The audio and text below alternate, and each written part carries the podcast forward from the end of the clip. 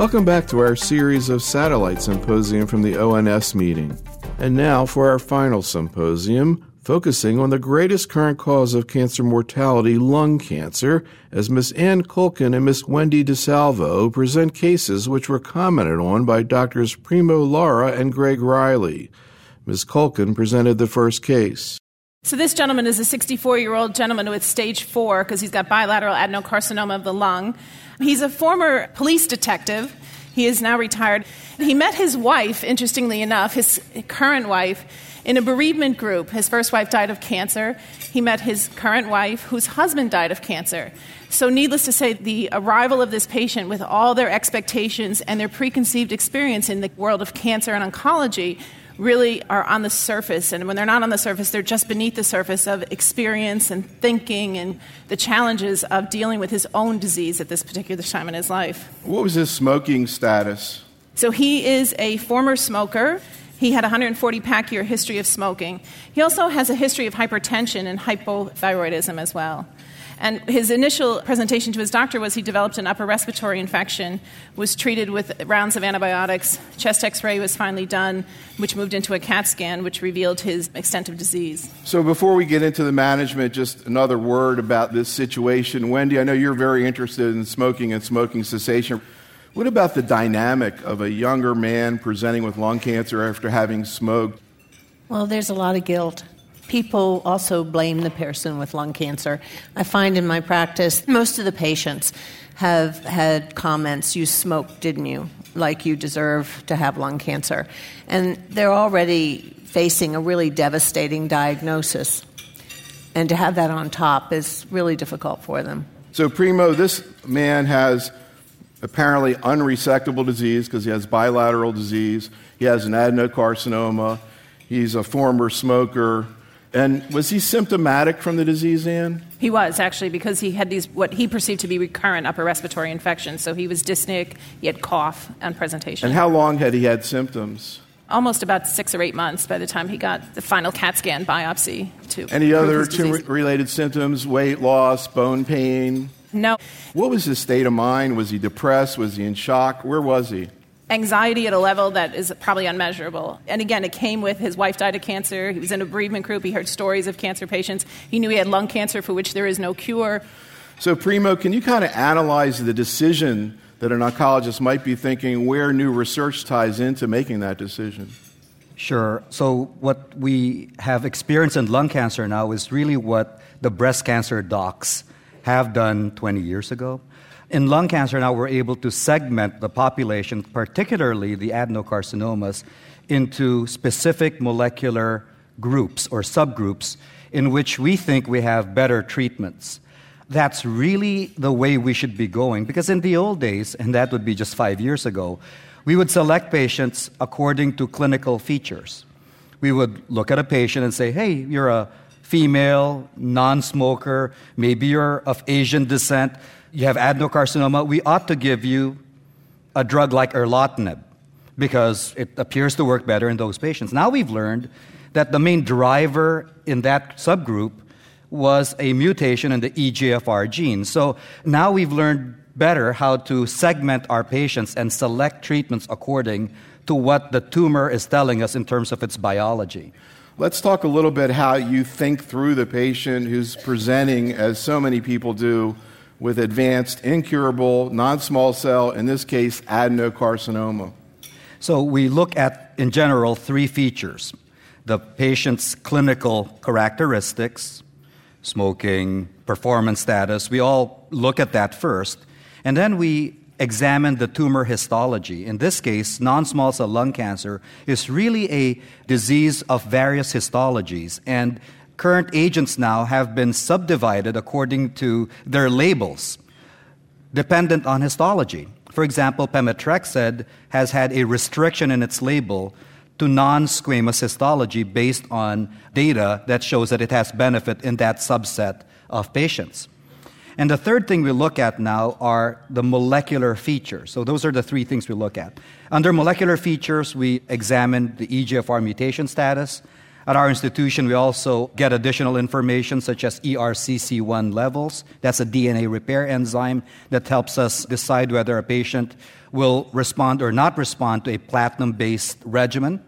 Greg, just to pick up on one point that Primo just made, which is the histology under the microscope of these non small cell tumors, because in the past, and again, the past is five years ago, it really didn't matter. Now, whether this is an adenocarcinoma, which is what the diagnosis was made here, or not, is huge in terms of selection of therapy. There's been data presented that the diagnosis histologically is not always accurate. You know, somebody calls it adenocarcinoma to somebody else, and they say, oh, no, it's not an adenocarcinoma. No, I think that's absolutely true. I think that there are reasons to know, as we've alluded to. Efficacy and safety really are critically dependent upon knowing the tumor histology because if a patient has a squamous cell tumor, they're much more likely to have a fatal bleeding event if they get bevacizumab. So this is something we need to know. What you alluded to, the fact that it's hard for some pathologists to tell the difference and the reliability of the telling the difference is a real problem. And what that really gets back to is that oftentimes patients with lung cancer are diagnosed based on a fine needle biopsy. Just a little smidgen of cancer. Sometimes it's one slide with some cancer cells on it.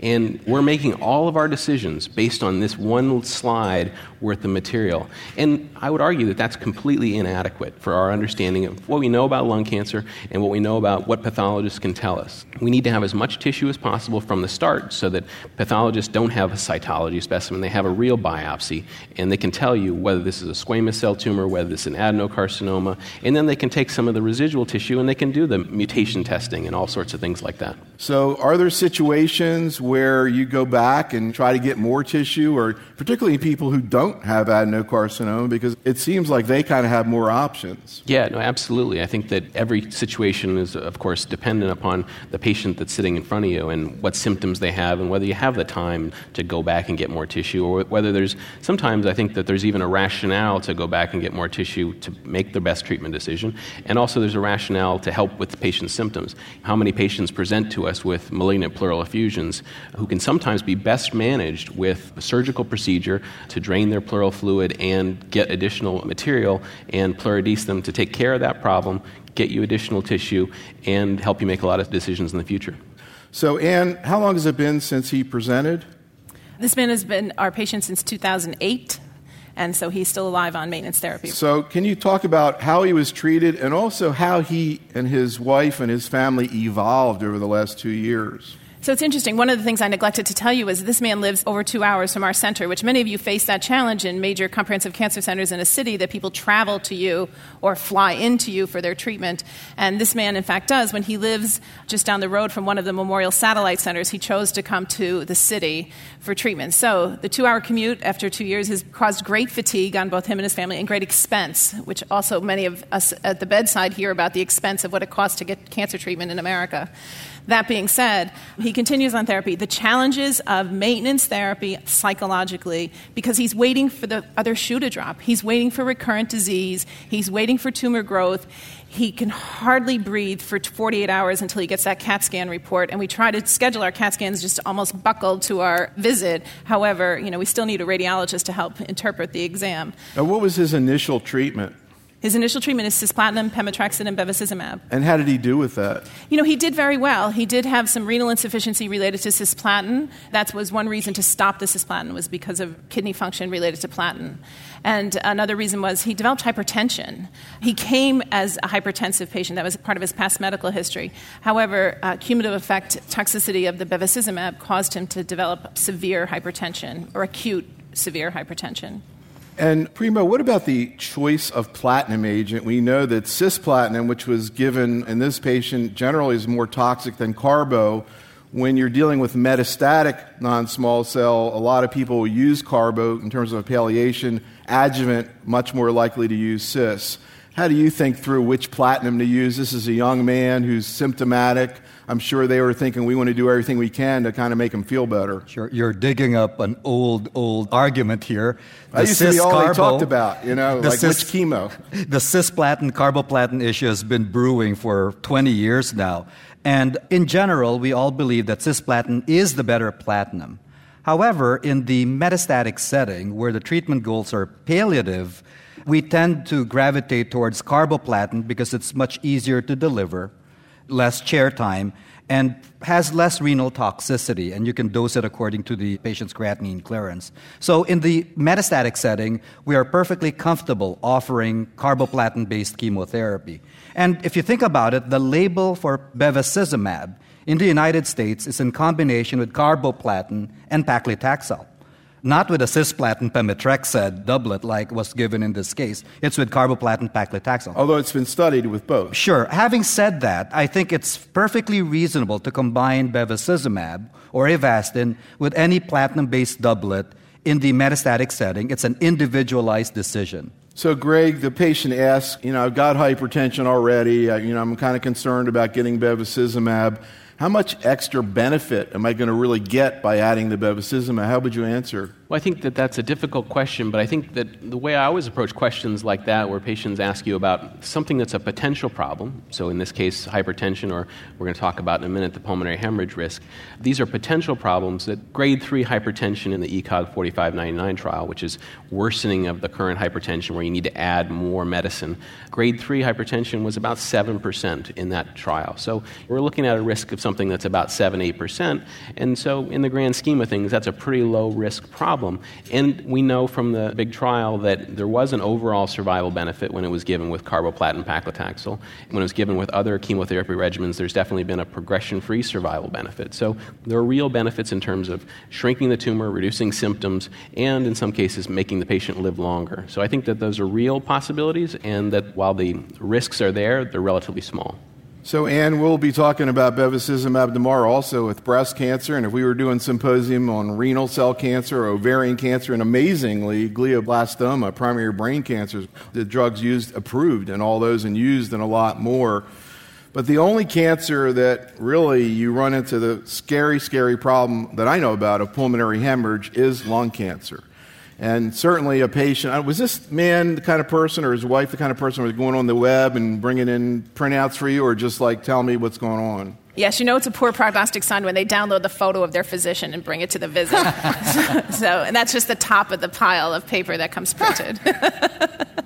that being said, yes, he was very savvy. And again, he had sought care at other centers prior to coming to Memorial Sloan Kettering. So, yes, he was very savvy at the web. And so, what do you say? And here's what the audience said a quarter weren't too clear about what to say, and you can see what would you say to a patient, or what did you say to this man? I don't know. Did you proactively kind of bring up the issue of the possibility of pulmonary hemorrhage to him? Again, we pre select patients because patients with central tumors should not be selected to receive bevacizumab because of what we know from clinical trial data. So, in fact, this man met the criteria to safely receive bevacizumab. So, you know, sometimes we have to like integrate our experience and the literature and what we hear at meetings and just give the patient our best answer what would you say to a patient like this who's been carefully selected? They say, What's the chance I'm going to die from a pulmonary hemorrhage? Anne? As Dr. Riely said, it's a potential risk, and we try not to focus on the potential, but the real data. Potential. And he goes, I don't want potential, I want a number. Can you give him a number? Primo, what number would you give him? It's less than 2%. Yeah. Except if it's your patient. Right? I mean, that, it's the 1% that kills you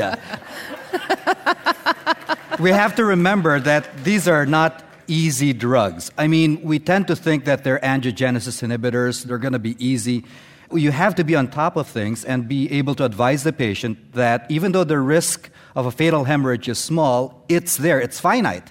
In the original study, in lung cancer patients, the phase two randomized trial, where they discovered that in squamous cell carcinoma, the risk was unacceptable 31% had either severe or fatal hemorrhage, pulmonary hemorrhage, which then excluded those patients in the phase three trials. In that original trial, about 2.3% of patients with adenocarcinoma, non squamous, experienced a fatal or severe pulmonary hemorrhage. So I agree with Anne, you can't discount it even though it's a small number. You can't discount it. You have to advise patients and tell them that there is a finite risk for a fatal bleeding event. You mentioned that, quote, these drugs aren't easy, but yet they're coming in the backdrop of chemotherapy. I mean, this man got cisplatin, which is not an easy drug. Greg, my impression, again, we hear about Bev, and you see people on bevacizumab with, you know, 10 different kinds of tumors. My impression is, particularly when you get to the non chemo phase of Bev, that kind of reminds me of trastuzumab. It's an antibody. From a quality of life point of view, these patients seem to do pretty well. Is that your take? No, it's absolutely true. And people like to differentiate. And they say, this is Avastin, this isn't chemo. You tell them, okay, you can go over and get the chemo now. What? I'm not getting chemo today. No, I'm getting Avastin. uh, you know, and it's, it's definitely right. true. Now, when he switched, he started out with CIS, PEM, and BEV. Then he got switched. And again, as has been pointed out, this is not like totally experimental, but not 100% proven. How did his quality life change, if at all, once he got off the CIS? He was terrific. You know, less fatigue, renal function improved, so less side effect from that. His hypertension actually leveled out to a level where the medicines that we were finally giving him were actually helping control his hypertension. And what it takes to give cisplatin in the ambulatory setting with the education of hydration pre and the delayed antiemetics post. So he was so happy not to get dexamethasone and other supportive meds. So he was very happy to give up a lot, including the platinum. Wendy, a lot of these patients will go on to, once they get chemo and bevacizumab, then the chemo will be stopped after a certain period of time, and then the bevacizumab is continued. What do you see quality of life at that point, and what about the hypertension that sometimes happens? Most patients that we've treated with maintenance bevacizumab have done very well. I've only had one person who actually started hemoptysizing in my exam room with me, and I couldn't be sure that this wasn't going to lead to a fatal pulmonary event, so I admitted him, and it turned out that he was okay. Again, as Anne said, I think that when people get to maintenance, they feel better, they recover from whatever the side effects of therapy have been and begin to get their energy back and do the things they want. Like Anne, we're in a rural setting, so patients often travel three to four hours to come to us, and that is very fatiguing. And there are not a lot of other options in New Hampshire. But other than the travel, the maintenance part of therapy is usually tolerated well. If they begin to have symptoms, then of course that decision or they get tired we've had people on maintenance for a year that really begin to feel that the travel, they just want to stop and they want a period without any treatment at all. And that's a good choice. Primo, what's your experience with hypertension? What we hear in a variety of diseases where bevacizumab is used is that, quote, it's pretty easy to control. Is that your own experience? Yeah, but you have to stay on top of it. Just like any angiogenesis inhibitor, bevacizumab will induce some amount of blood pressure elevation. You have to stay on top of it because there are subsequent events due to hypertension that may be more difficult to manage. An example would be RPLS, which is a severe manifestation associated with hypertension. It's called reversible posterior leukoencephalopathy syndrome. These patients present at the ED with seizures, systolic blood pressures in the 200s and but you don't want your patient to get to that point you need to manage the hypertension so just to put this in context how many patients have you seen with that syndrome in the last couple years how many patients have you seen with major or fatal bleeds in the last couple years any i've seen two patients with fatal bleeds and three patients with RPLS, not all related to bevacizumab. Though. And of course, a couple of those were on TKIs. You know, that's just your practice. Who knows? But how many patients overall do you think you've treated with bevacizumab? I, I don't know how many. There's a bunch. A lot. There's okay. a lot. All right. Well, that kind of fits in with the maybe one or two percent. And Greg, maybe just if you could briefly comment on the issue of quote maintenance therapy. Yes. And again, this is something that just came on the scene really in the last two years. This is a study that's actually trying to see whether what this man got is better than just using bevacizumab alone. So, to try to resolve that question. And I think a really hard part about understanding maintenance chemotherapy is understanding the terminology. This patient, for instance, he got cisplatin, pemetrexed, bevacizumab as his initial treatment, but then renal insufficiency led them to drop the cisplatin. So, is that really maintenance pemetrexed bevacizumab, or is that just continuation of his initial therapy and dropping out the medicine that was causing him trouble? Who knows what it really is? But the maintenance issue is an important one, and the recent studies which have shown that pemetrexed is a good maintenance therapy were all done in patients who got initial therapy that was different than pemetrexed. So they got carbotaxol initially and then went on to pemetrexed. But in those studies, giving pemetrexed as a maintenance really led to astonishing benefits in terms of overall survival. You know, the biggest benefits we've ever seen in clinical trials, like a five month difference in overall survival for patients with adenocarcinoma who get pemetrexed maintenance versus those who don't. And Anne, what do you see in terms of pemetrexed maintenance? Again, quality of life.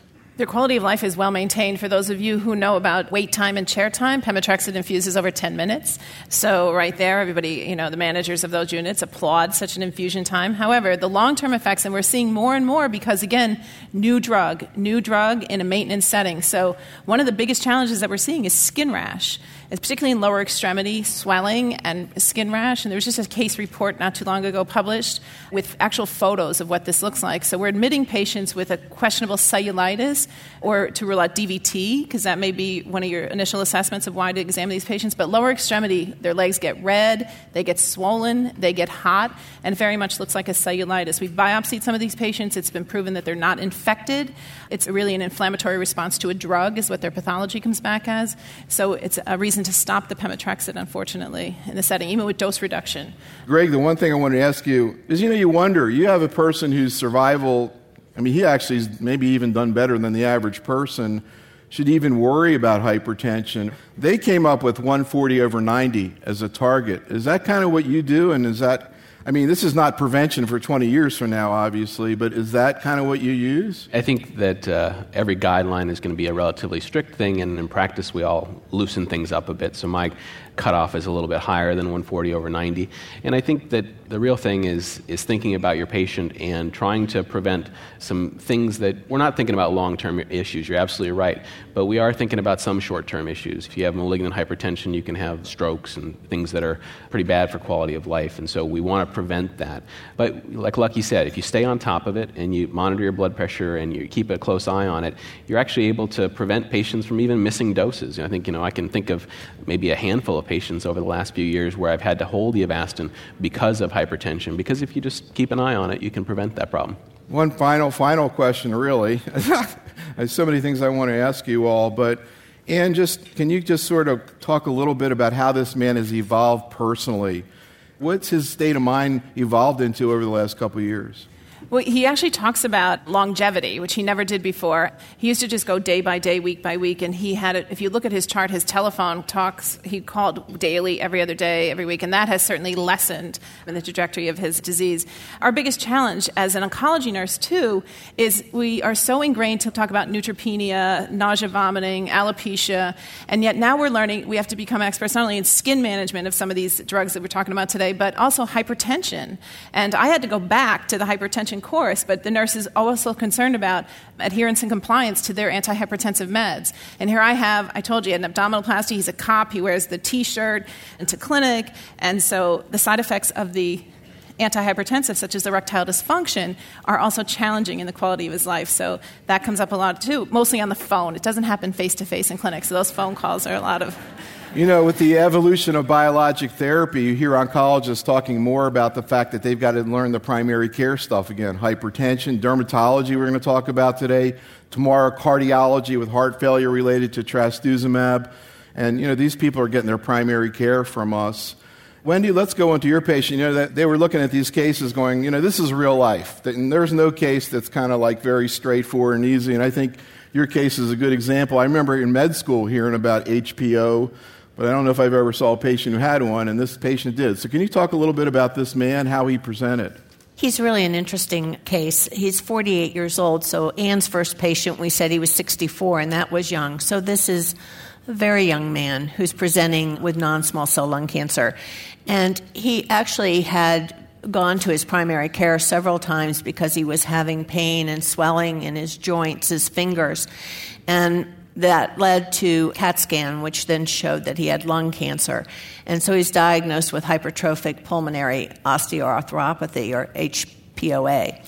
And how did he, that manifest? What symptoms did he have? He had pain and swelling, and it was frustrating for him because he really wasn't getting worked up until it was just really persistent, and then that led to the chest x ray and then to a CT, which showed that he had lung cancer once he was biopsied.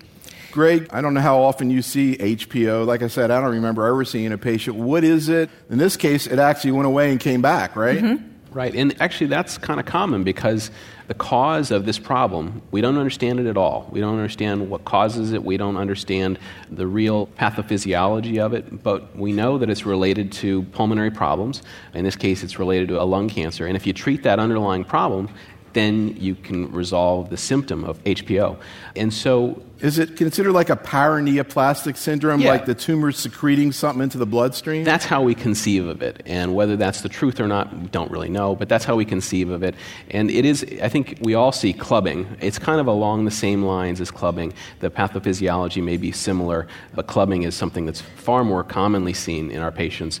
But we definitely see patients like this. And like Wendy suggests, it's often a very frustrating thing for the patient because they've gone to a couple doctors before they get diagnosed. You know, they've seen their their primary care physician who tries them on a leave for a couple months, and then maybe the primary care physician gets frustrated that they can't solve the problem and sends them to a rheumatologist. And if the rheumatologist isn't particularly savvy, they may end up trying things like all these new rheumatology agents before they realize that this is something else going on. So, Wendy, can you talk a little bit more about this man in terms of him as a person and how you kind of approach? I mean, again, 48 years old with lung cancer. Right. Well, he had undergone surgical resection about a year ago, and all of his symptoms resolved. So his joint pain and the swelling, and he was feeling better, and then the symptoms returned. So obviously, he came back into us, and he had had stage 1A disease, so he did not receive any adjuvant chemotherapy.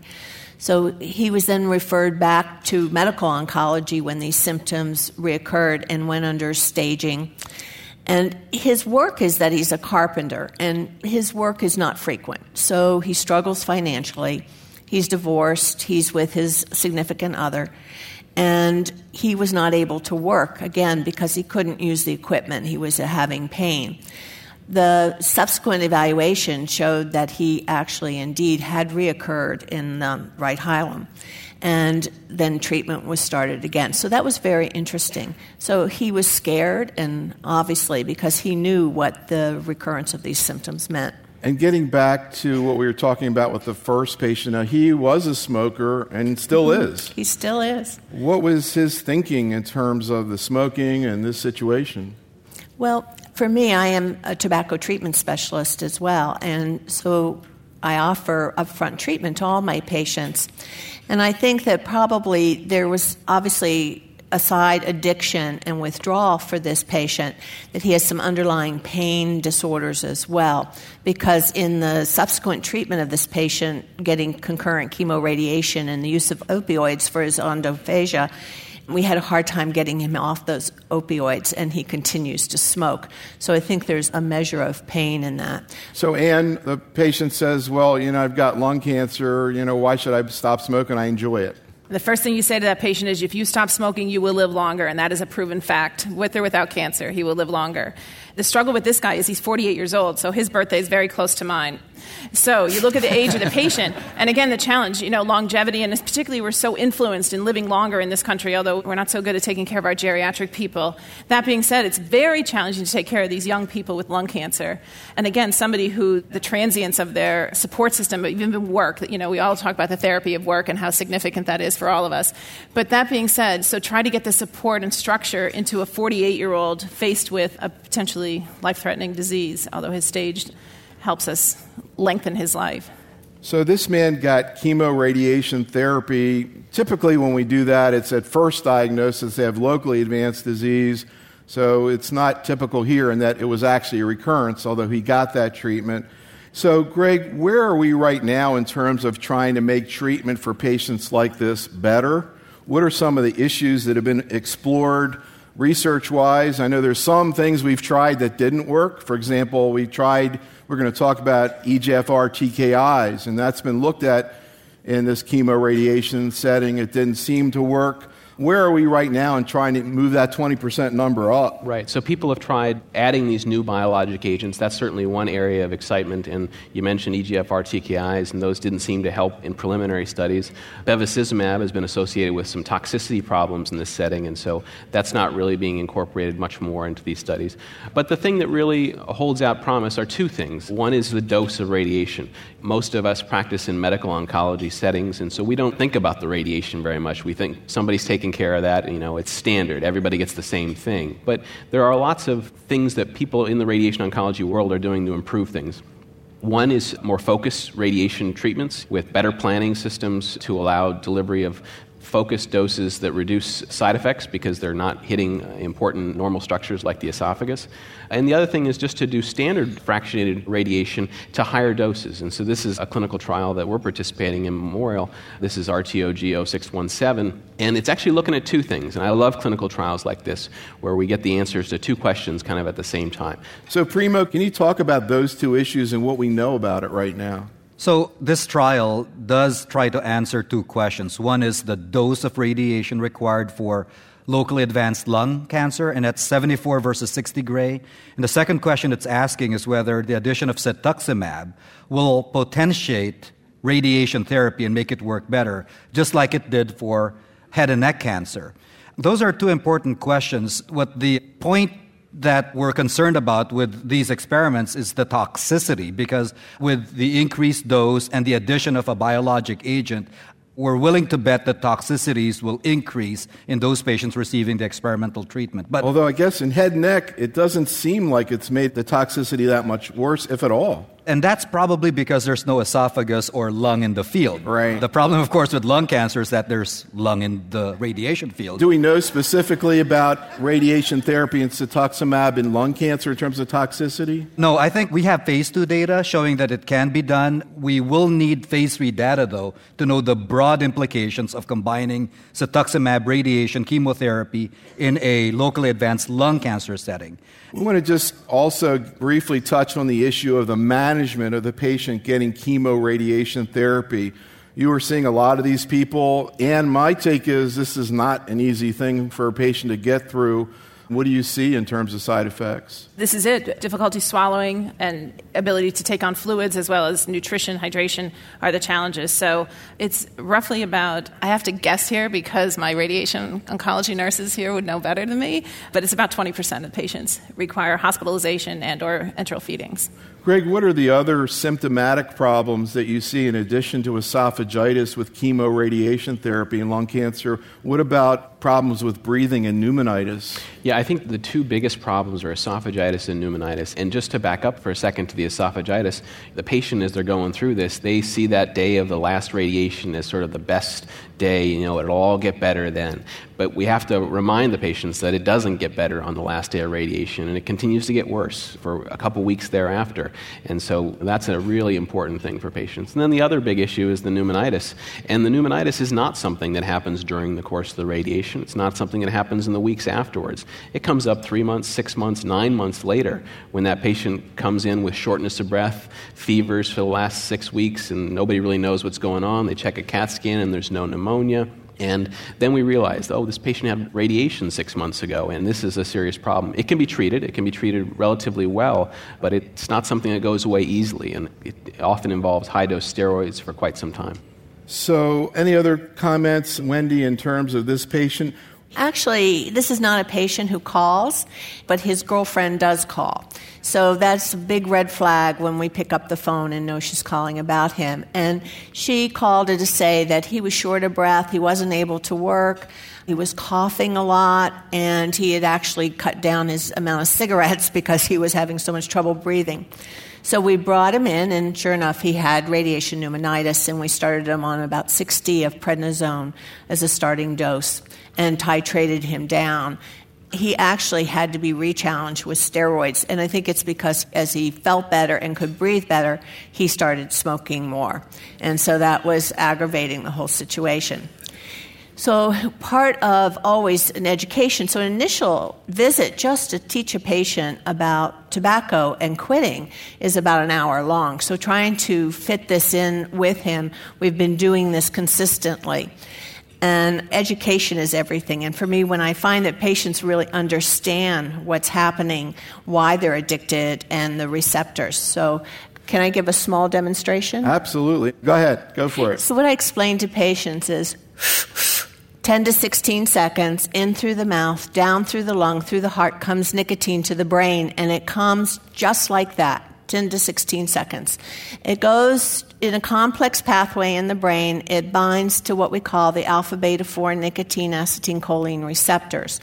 Once nicotine has bound to these receptors, and I don't give that big long name, and depending on the patient's education level and understanding, we make it so that they can understand why they are addicted, why this is so hard. These receptors send a signal in the brain to the VTA and the nucleus accumbens to release the good feel hormone called dopamine. Now, dopamine, we've all heard, is that neurotransmitter hormone that makes us feel relaxed, right? You get the high when you exercise, runners. Well, I exercise five days a week. I know I don't look like I exercise five days a week. but I do it for the very same reason is that I feel good after I torture myself. I feel much better, relaxed. Well, you look very balanced to me. No, thanks. Got my going on. the problem for smokers is if this neurotransmitter it will be used up because it's in excess, it's not in balance it gets used up, that the two, there's about five neurotransmitters that come in, but the two most important ones are norepinephrine. And in my neck of the woods, if you get startled, you almost hit a deer or crash a car, or I watch my son drive, you know, one of those things, then, you know, you get nauseated, scared, edgy, and that's what that hormone causes. And the other one is cortisol, and we all hear it on TV related to fat, but actually in smoking it's related to memory. So that patient that walks by the truck where he always smokes will be remembering that he should have a cigarette because his probably his dopamine levels are going down. And this is kind of simplistic, but this is kind of what's happening in their brain. And once individuals understand that, they get it. And you offer them ways to keep them from going through that so that we can get them off cigarettes. So that's one of the strategies is really education. I have to say, I'm just finishing my DNP, and my project was teaching oncology nurses about smoking cessation that most of us don't feel so comfortable with it. It's one of those things how do I broach this? Oh, the patient has stage four cancer. Why bother? When, as Ann said earlier, we know we're going to prolong their life, prolong the quality of their life, and decrease metastasis if we can get patients to stop smoking.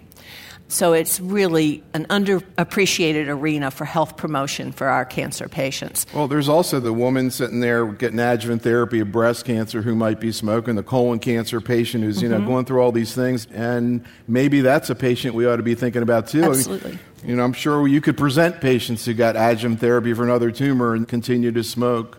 And what about pharmacologic support? What's the algorithm that you'll use if a patient says, Yeah, I really want to stop, I've tried I can't do it. How do you think it through? Well, thank God I come from a center where we have tobacco treatment specialists as a specialty service. So I knew right you were away going to say that. We send them to the smoking place. Absolutely, right? but but no. but the truth is, never miss the opportunity to teach smoking cessation. When it comes up, you seize the moment, and it does take time. But truthfully, that patient has just asked you to help them stop smoking, and so stop, drop, and roll. You got to help that patient seize the moment in the moment to teach that patient. And there are plenty of opportunities and offers for patients with smoking cessation and support. And again, it's figuring out what triggers are the patient. You know, I constantly can imitate the patient because their fingers to their mouth, you know, they just miss that habit.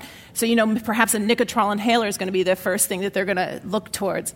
Patches, you know, we can't confuse their patches with their estrogen patches and their fentanyl patches and their lidoderm patches, but, you know, patch also helps. But titrating the patch to the number of milligrams that the patients are smoking, and again, patients, you try to get them to be as honest as they can with how many cigarettes they smoke a day.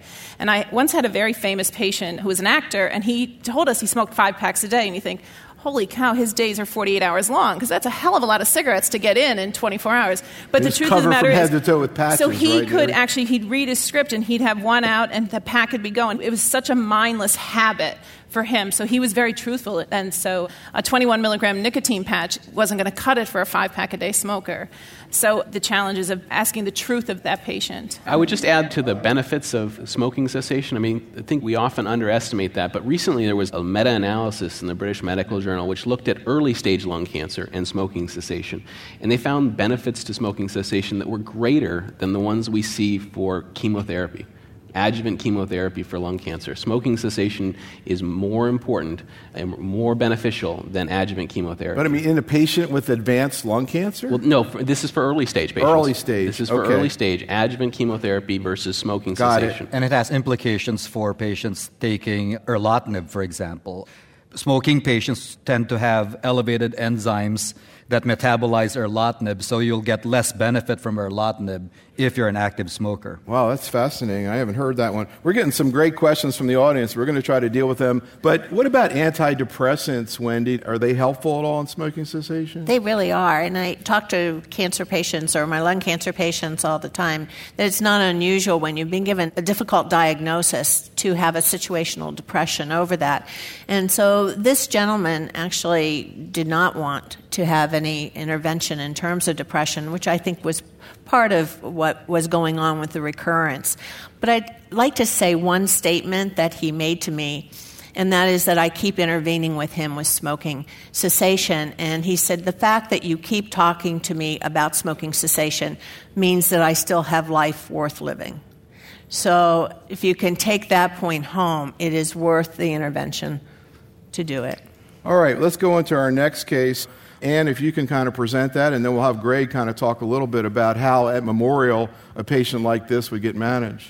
This is a 63 year old woman. She had a 25 pack year history of smoking, and she presented last summer in June with a complaint of occasional cough and throat irritation. That was her issue. Throat irritation was her Incidentally, you said 25 pack years. When was it? Like a long time ago? Long time ago. Long time ago. She's more than 30 years not smoking. So 30 years ago, she smoked for a while? She smoked as a teen into her early college. Very, Right. very. I guess you probably see as many ex smokers as smokers, I would think.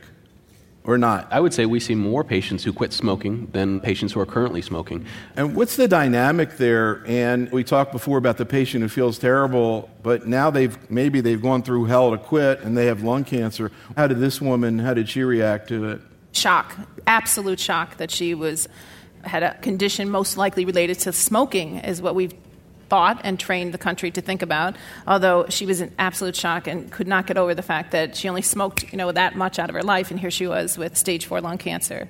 It's interesting because she came to New York from Florida. Her husband came up for a very sophisticated spine surgery at another hospital, and she was with him. And so, this cough and throat irritation, her son said to her, You need to see a doctor. And so, it was by going to a strange doctor who she had never met before to get a diagnosis of lung cancer. And here she was.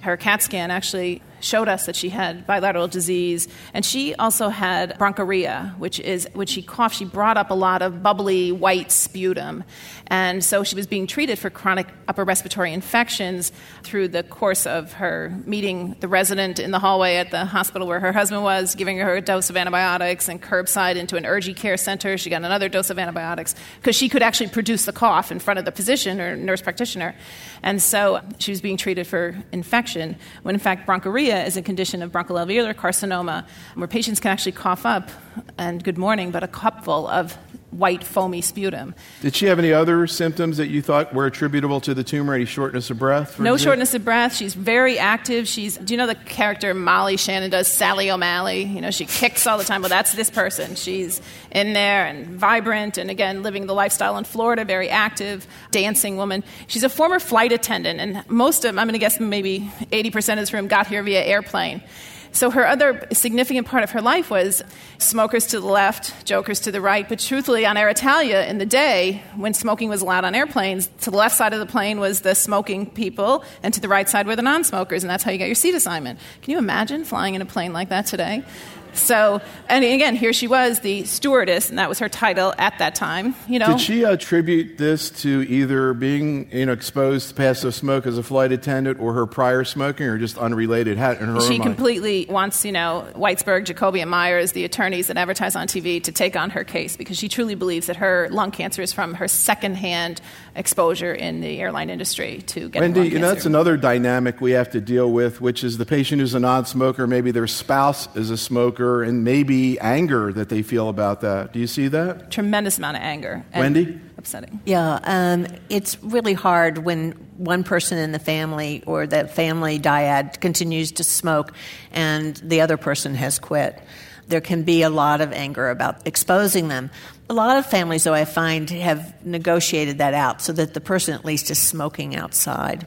And Greg, just a word. Anne mentioned bronchoalveolar carcinoma. Now, Anne, this patient was not thought to have that. They were thought to have adenocarcinoma. Is that correct? Correct in her What's pathology. the, what's the difference between Greg bronchoalveolar and adenocarcinoma clinically and treatment wise? So, bronchoalveolar cancer is really a poorly understood type of cancer. It's really a subtype of adenocarcinoma, and there are a variety of ways in which we really describe it. And it's a term that's been used and abused really over the last five to ten years. When you look at it under the microscope, the World Health Organization has a very clear definition of what BAC is. It looks like an adenocarcinoma, but there's no real invasion into blood vessels, there's no invasion into the airway, and so it's just lining the airway. But in practice, it's become a bit more common. We look at an adenocarcinoma under the microscope, and if it has some of those features of bronchoalveolar cancer, or if when we look at it on the CT scan, we see this sort of diffuse pattern, sometimes people think of it as a BAC. If you use the very pure definition of BAC, it probably represents about 1% of lung cancer. But if you liberalize it a bit more, you end up having maybe 20% of patients with lung cancer having what a clinical diagnosis of BAC.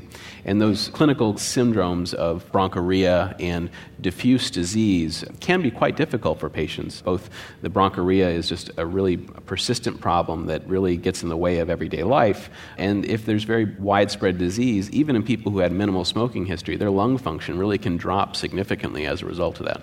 And, and of course, like HPO, the best way to deal with a symptom like bronchorrhea would be to attack the tumor. But of course, there are situations where you can't do it, or you maybe you might have to wait for the treatment to work. What about like chest physiotherapy and local measures? Does that help at all? It actually does, indeed, yes. And a lot of patients, particularly in the morning time when they wake up, they can expectorate a tremendous amount of fluid. We have patients who flip upside down to drain. And there's actually, if you've read the SkyMall magazine, you can buy that tilt table in the SkyMall magazine. But people actually feel better, and so they'll lay across their bed and hang upside down and feel like they're actually draining their lung to be able to cough up this expectorated phlegm. Maybe we can kind of come up to date on what happened to this patient and then talk a little bit about the biology, which is so fascinating here.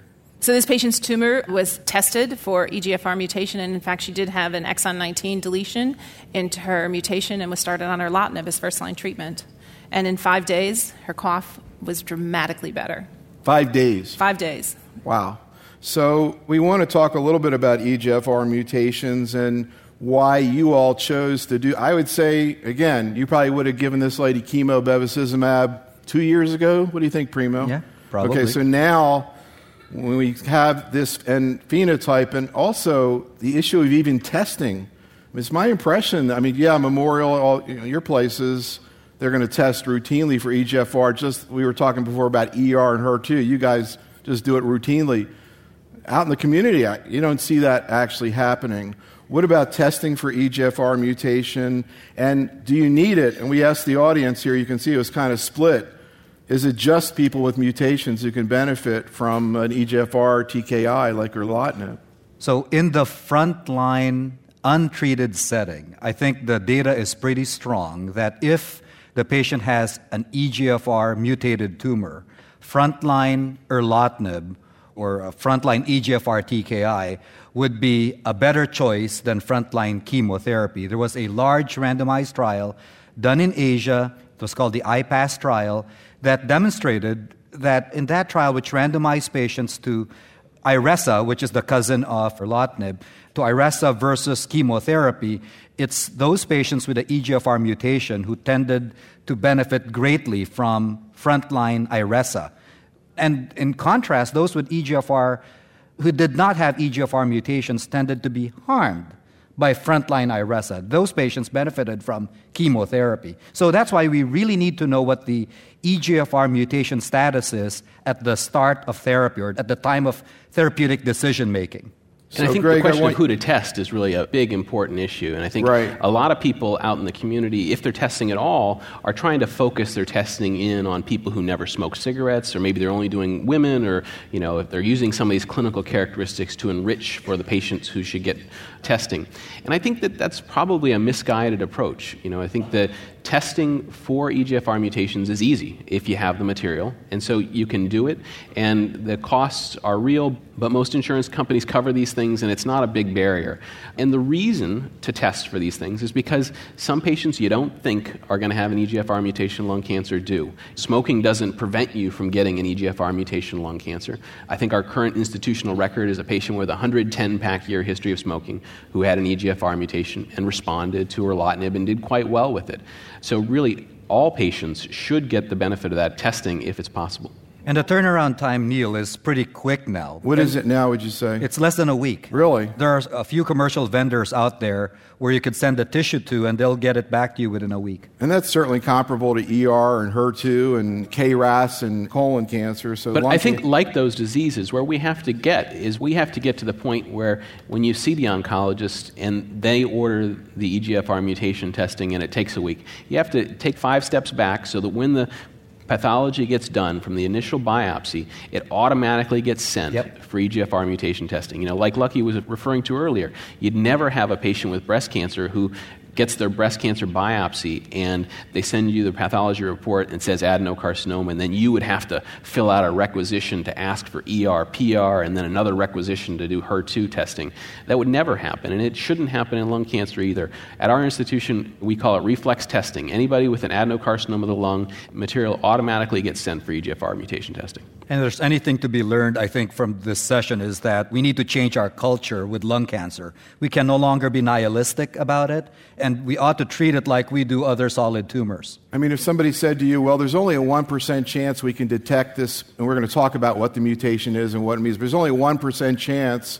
So why should we invest the money in testing? Somebody said that to me. I said, "Are you kidding me? If there's one in a thousand chance, I mean, you know, just run the test." Mm-hmm.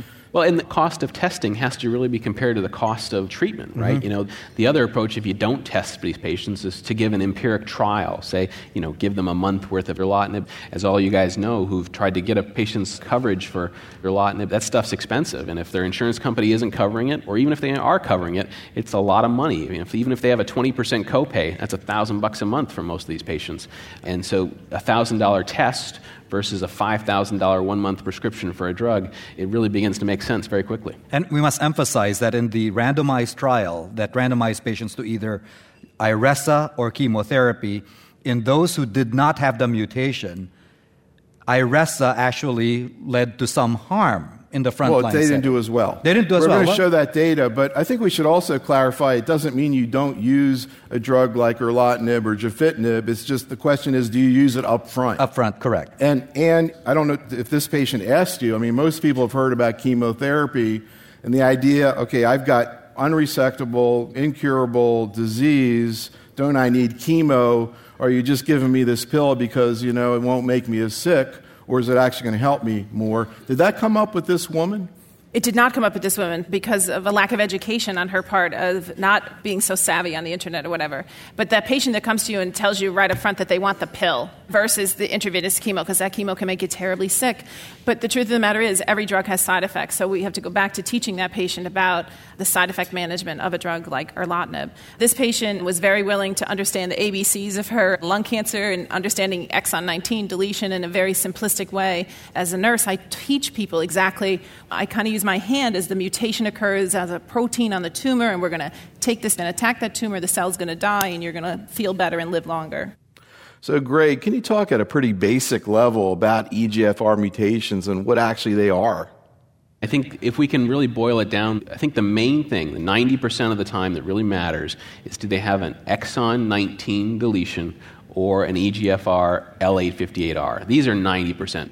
For an exon 19 deletion, there's a small part of the chromosome that's just sort of dropped out through DNA repair. It dropped out, and when that small part drops out in the 19 deletions, or when this other thing called L858R, that's a point mutation, one base change in the DNA leads to one change in a protein. When either one of those things happen, it leads to the cancer. This is what caused the cancer in these patients. We know that because if we put it in mice, it makes tumors in the mice. And so these particular mutations cause the cancer, and we just so happen to have this drug, this category of drugs, erlotinib and gefitinib, that attack this pathway. And since we know what causes it and we have a drug that hits it, we're sort of in a best case scenario where we can attack the problem. Well, Primo, this also leads into the topic of, quote, oncogene addiction. And, you know, we first heard that with chronic myelogenous leukemia and imatinib, where people call it magic. I mean, it's amazing. And in a way, is this a similar model where the tumor is, quote, addicted to this altered pathway? And it just so happens that we have agents like gefitinib and erlotinib that block it and inhibit the addiction?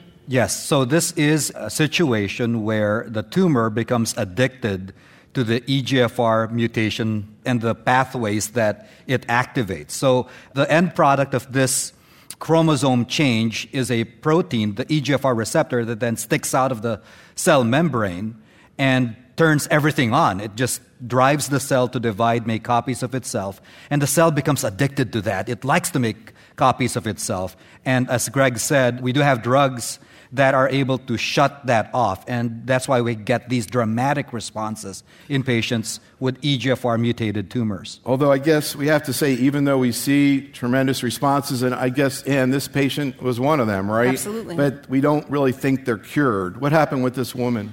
Patient remains on erlotinib, 100 milligrams a day, tolerating treatment very well. She did have some complications with dermatologic toxicities, which we were challenged by. Again, this is a woman who used Noxzema to wash her face at night and Pond's cold cream as her moisturizer. So, you know, she came with a skin management, thank goodness, as many people, particularly men, don't have any kind of moisturizing skill for their skin. And I mean that in a very nice way because it's a challenge in gender biased care to teach men to moisturize. But that being said, we did have challenges in skin toxicity with her, although she remains fine. I will tell you, we transferred her care back to her home in Florida. We're coming up on one year. Greg, what fraction overall of non small cell lung cancer is EGFR mutation positive? I think it's at least 10% of patients with lung cancer. If you select out patients who have adenocarcinomas, it's probably 20% of patients with adenocarcinomas have EGFR mutations. And then there are those clinical factors which can bring that number even higher. So, never smokers, probably about 50% of them have EGFR mutations. So, if you think about it, HER2 and breast cancer and trastuzumab, you're talking about 20% of breast cancer kind of similar to what we're talking about here in terms of EGFR mutations. And Primo, some of these new studies like IPASS really showed impressive tumor responses to EGFR TKIs in patients with mutations. What's important to patients is response, you know, seeing tumors shrink in clinic. You could see that in the EGFR mutation positive patients, there's a 71% response rate. You know, that's incredible. And we will start seeing those response rates over and over again as we get more sophisticated in finding these molecular subsets of patients. And that's actually higher than trastuzumab and HER2 positive oh, breast cancer. So, what about dermatologic toxicity in the EGFR TKIs like erlotinib? And do you wait for this to happen or do you try to prevent it? We teach prevention. And again, Skin Moisturizer, my comment earlier about gender biased care is that getting men to actively participate in a skin care regimen is a big challenge, particularly in the average age of the patient being greater than 70 years of age, to have them not just put aqua velva on their face after they shave. The challenge you can see is that the rash, and it always starts on the face, nose, chin, forehead. So to get gentlemen to shave, and it's very painful, it's pustular, it's papular, the rash challenge and rash management. So we see this all the time, and then the rash can progress. In my institution, we do not give prophylactic antibiotic. We don't give them their erlotinib plus a script for an antibiotic plus a prescription for skin care. We actually ask the patients to call us to describe the rash. And again, BR21, there was no CTC criteria for grading rash. So we had this big, gigantic trial, but the rash came later because the rash can occur from anywhere from day 10 to day 113 on therapy. So you can have a patient cruising for a couple months and then all of a sudden, ba boom, they call you with this pustular rash or they've stopped the drug because of the rash and you don't know it because of adherence and compliance. We're relying on these people to take these pills at home.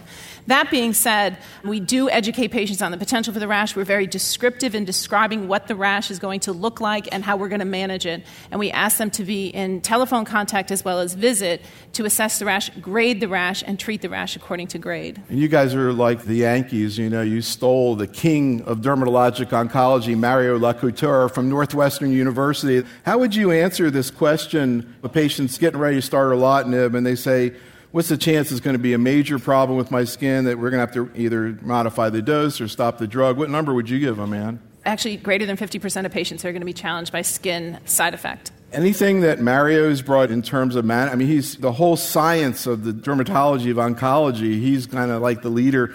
You know, he just published the mass data for supportive care and looking at best supportive ways to do rash management by a better grading scale. And CTC4 is now available, version 4. So that actually is very specific in grading the rash. So we're very happy to finally have an accurate grading scale that all of us across the continuum of care can use to grade the rash, thereby creating intervention. He is a big believer, I'll be very honest with you, in prescribing prophylactic antibiotics at the prophylactic. time. Prophylactic. So they start out before they even have a problem. Correct. Which antibiotic? He's a minocycline. Do you think it works? I do, actually. However, you know, the biopsies that we did in the early days of 2004, 2005 on this rash actually showed us that minocycline actually doesn't treat the rash. What it does is treats the inflammation caused by the rash. So, in fact, the best treatment for rash is moisturizer. So if you were 16 years old and you had a face full of acne, you were using alcohol and Stridex and Clearasil to dry and dry and dry it out. Drying this rash out only makes it worse. And so patients then get itchy. And again, compliance, they don't want to take the medicine because it causes the itchiness the physical overall body image when you meet a person with an EGFR rash, what's the first thing you do? You kind of take pity on them and think, ooh. And so for those people in customer service jobs, like lawyers who have to stand in front of a trial jury and, you know, with a rash, is that jury, what are they going to be thinking about the case? They're going to be thinking about this rash that this person has. People getting on airplanes, that's been a new thing. We have to write letters that they're in fact on an EGFR drug so that they can get on a plane and not be screened for infection when they're getting I've heard on a plane. rumors that Head and Shoulders works on it. Have you ever tried that? You know, my colleagues in the southeast part of the country have really promoted Head and Shoulders as a treatment. We have not found that to be effective. Do you see it in the scalp the way this man did? You'll find sometimes that patients will get it in the scalp, much more so with some other drugs, though. And in terms of this problem, obviously, Greg, we see this not just with EGFR TKIs, but also maybe even worse with EGFR antibodies, cetuximab. And it seems, again, the numbers are such that it's maybe actually most patients. No, I, I think for cetuximab, the number is something like 90 plus percent have a significant rash. The number of patients with significant rash with erlotinib is lower. I think that maybe 20 percent really require a dose reduction, but cetuximab is definitely worse. And I think those patients are the ones where I think we should definitely consider prophylactic maneuvers a bit more strongly. And I think that Mario Lacouture has proposed something called the STEP program, which he studied with use of panitumumab, another EGFR antibody, and this was recently published. And in that small study, he was able to show that by doing prophylactic measures, in that case doxycycline, you definitely can improve the rate of patients who get significant grade 2 or more rash, and patients are happier. We have a number of ongoing trials using cetuximab, and we try to get Mario involved and do that preventive maneuver from the start. So, Primo, we talked about the EGFR mutation that's particularly common in non smokers. This is only discovered in 2004. We've been wondering if more mutations were going to show up. What can you tell us about the E EML4 ALK mutation that was recently discovered? So here, two genes get to be in close contact with each other, and therefore that close contact basically activates the oncogenic potential of one of the genes. You might be familiar with ALK though, because that stands for anaplastic large cell lymphoma kinase. Right. That's where it was first seen. That's where it was first seen. And so we're willing to bet that the drugs that work in lung cancer ought to work in those patients with anaplastic large cell kinase lymphoma too, or with anaplastic large cell lymphoma. So there is a drug, still not FDA approved, it's still under investigation. It's called PF 1066 that just so happens to be an ALK inhibitor and can induce dramatic responses So these were the patients who had this. It's kind of like what you see with gefitinib and erlotinib. Almost all the patients responded. Absolutely. This story is really, you know, getting told with BCR-ABL in leukemia, EGFR mutations in lung cancer, this EML4-ALK in lung cancer, and BRAF mutations in melanoma. Every disease is going to have one of these. We just have to find it. We have to find the right drugs. Neil, one thing that's really astonishing to me is you mentioned the discovery of the EML4 ALK translocation. This whole thing was discovered. Nobody knew about the existence of EML4 ALK translocations in lung cancer until 2007. In 2010, we have a plenary session at ASCO in which patients who've been treated with these drugs have been shown to have a benefit. We have randomized phase three trials ongoing, and this drug will likely be FDA approved in a short time. You know, to go from a discovery of something in 2007 to treating patients and seeing significant results just three years later is truly amazing. But maybe just to temper this with a little reality, Primo. I mean, I've heard people say, yeah, this is real exciting, oncogene addiction, but maybe this is going to be 20% of cancers or even less. Or do you well, think it's, that it's maybe less. if we, I mean, you don't think if we keep looking, we'll find this on most people? No, we won't find it in all people. And the current estimates are probably less than 5% of patients will have this translocation. It's turning out to be exclusive of EGFR mutation, so you won't find both mutations in the same patient. The field has moved, though, from just looking at adenocarcinoma as one disease, but rather adenocarcinoma as a gazillion different diseases. And what we're trying to do now is taking each slice of that pie and fashioning a treatment dependent on what is mutated in that patient's tumor. All right, well, let's go through a few of the questions from the audience. One, I think is kind of interesting. Again, Greg, what is gefitinib? We haven't talked about gefitinib in about five years, I think, because it hasn't been used in the United States. What is gefitinib, and what's the difference between gefitinib and erlotinib? So gefitinib and erlotinib are really cousins. Gefitinib actually led the way in this area, and it was actually FDA approved in the United States in 2003.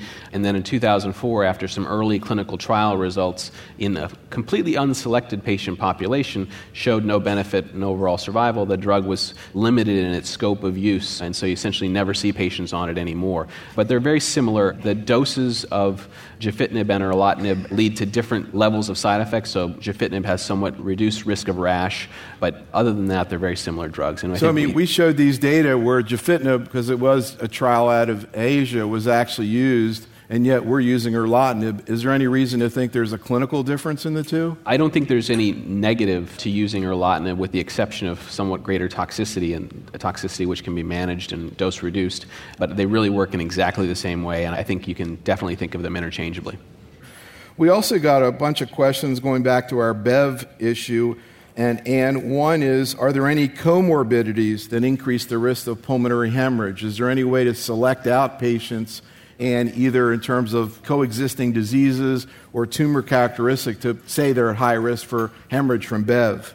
Any history of hemoptysis, and again, assessment is key. Asking that patient, did you ever cough up blood? You don't use the word hemoptysis, as we all know, but did you ever cough up blood is a key to perhaps rethinking the use of bevacizumab. And secondly, location of tumors still matters. So centrally located tumors really should be excluded from the use of bevacizumab in the event of risk of pulmonary hemorrhage. And the other two things that are squamous histology and tumor cavitation. That can also be a, a very concerning thing. Right, that's pretty uncommon, I guess. Or do you see cavitation very much? It's not common, but when it's there, you certainly want to pay attention to it. So, Primo, we have somebody who's actually seeming to ask about a patient they saw who had a significant cardiac history, previous MI, hypertension on two antihypertensives, who has stage four non small cell, and the doc chose not to use bevacizumab. Do you think this is the correct decision the person wants to know? Remember, those patients were also excluded from the trial that got bevacizumab approved. So they didn't want patients who just had a recent MI. So that was the absolutely right decision. If I guess we need to follow our gut instincts sometimes when we're in clinic. You know that this patient is not a good candidate for a particular treatment. We need to follow that gut instinct and remind ourselves that this is palliative treatment. You know, we're not curing a patient. And so the addition of a, a, drug with potential fatal side effects has to be balanced with the idea that our goal is to improve overall survival and not really kill people. And remember, the benefits for any of these agents are very modest. In the bevacizumab trial, it was at the median a two month difference in overall survival. So, and the hazard reduction was only about 20 percent. So we're dealing with modest numbers here, so we need to take into account toxicity as well in our decision making.